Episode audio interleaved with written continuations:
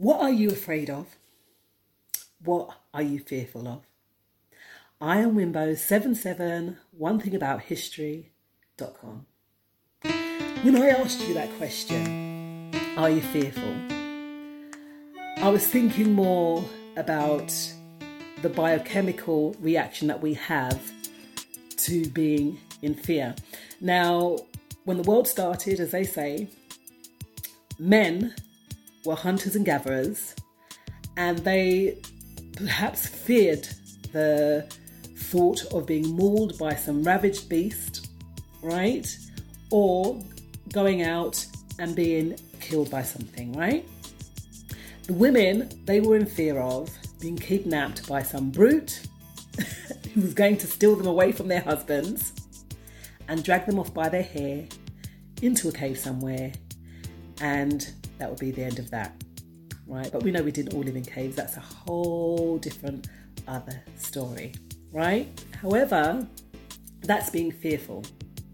It's a natural fight or flight kind of reaction.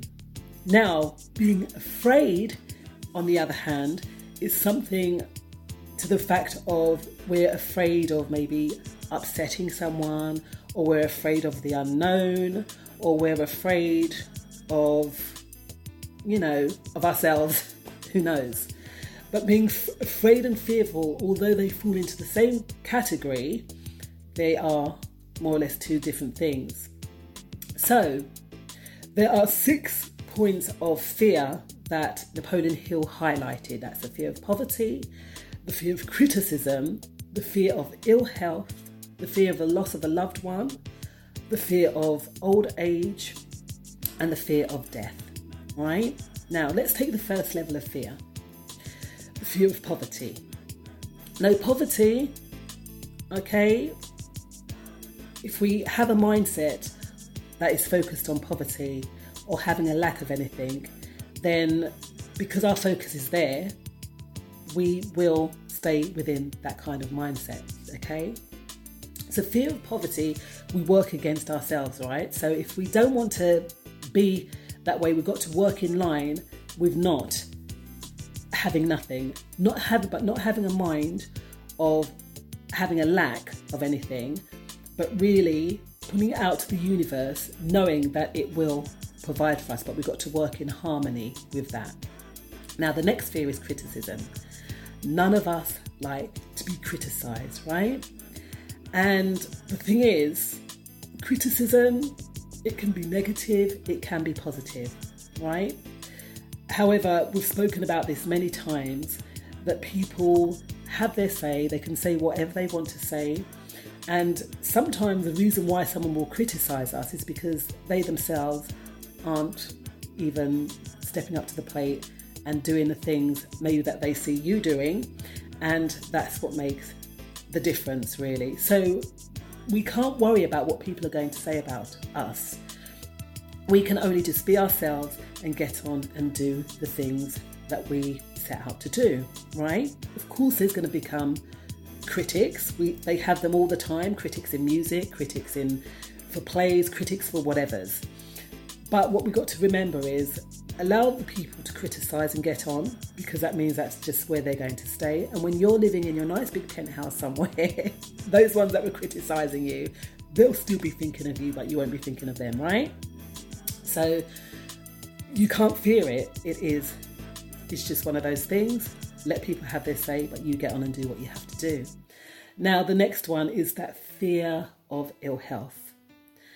Now, again, it's where our focus is. If we're going to focus on ill health, then obviously that's where it's going to take us. Remember, the, the manifestation, like we spoke of before, we only get back what we put out. So if we do want to have good, healthy lifestyles, that's one part or a focus that will help us to maintain a good, healthy balance, right? So, eating healthily, uh, exercising regularly, having a good mind that we are going to remain in good health, remain in good health, right?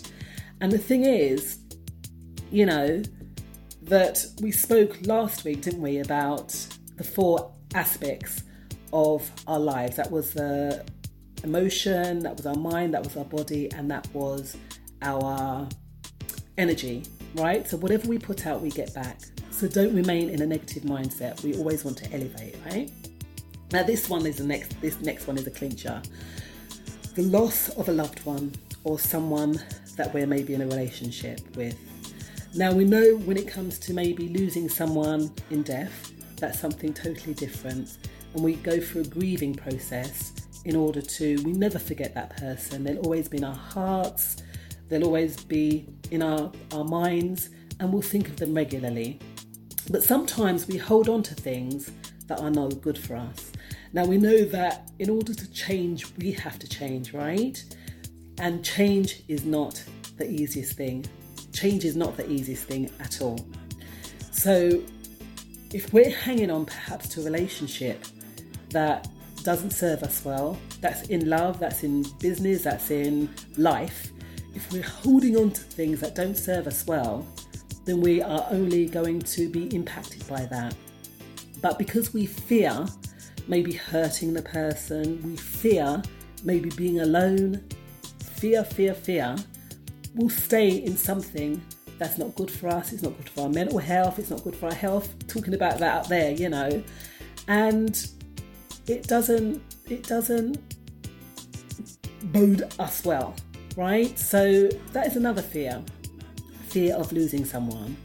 But then when you before you met that person, you might have been in another situation and you you got through that, right? So what's the difference? It's maybe starting over is frightening, maybe built a big uh, life together, but sometimes we do have to let things go. Now, the fear of getting old. Yes, we're all going to get old. I'm in my 50th year. I never thought that I would get here, but lo and behold, here I am. And, you know, it's all a matter of embracing who we are. So we embrace it. We embrace it and say, okay, why am I going to be fearful of this?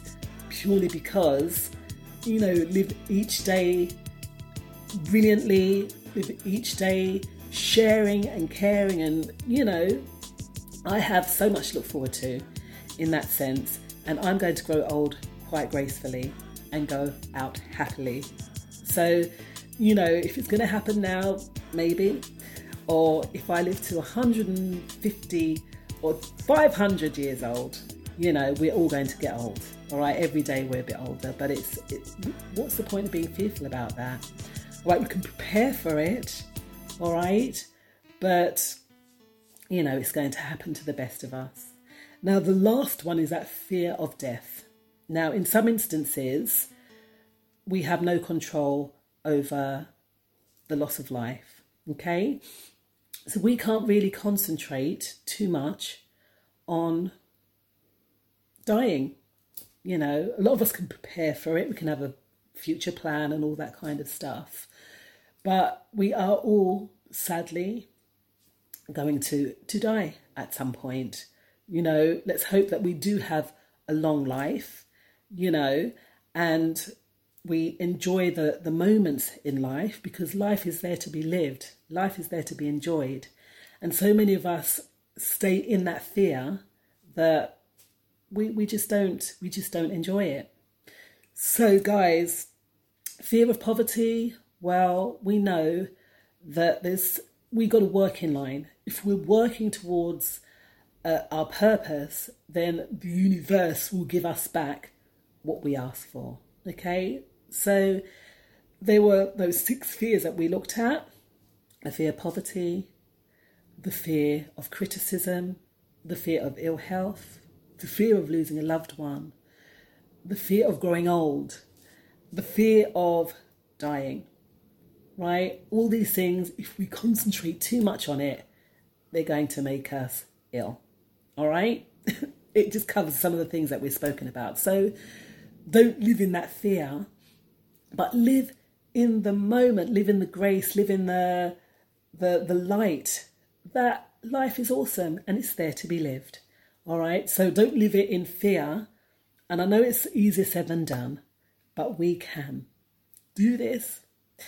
I am Wimbo77, one thing about And like I said, if you like this video, please hit that link below and subscribe and like. And also, if you have any questions that you'd like me to answer, feel free to, to hit me up in the link below. You can write a little comment there and I will tackle your questions.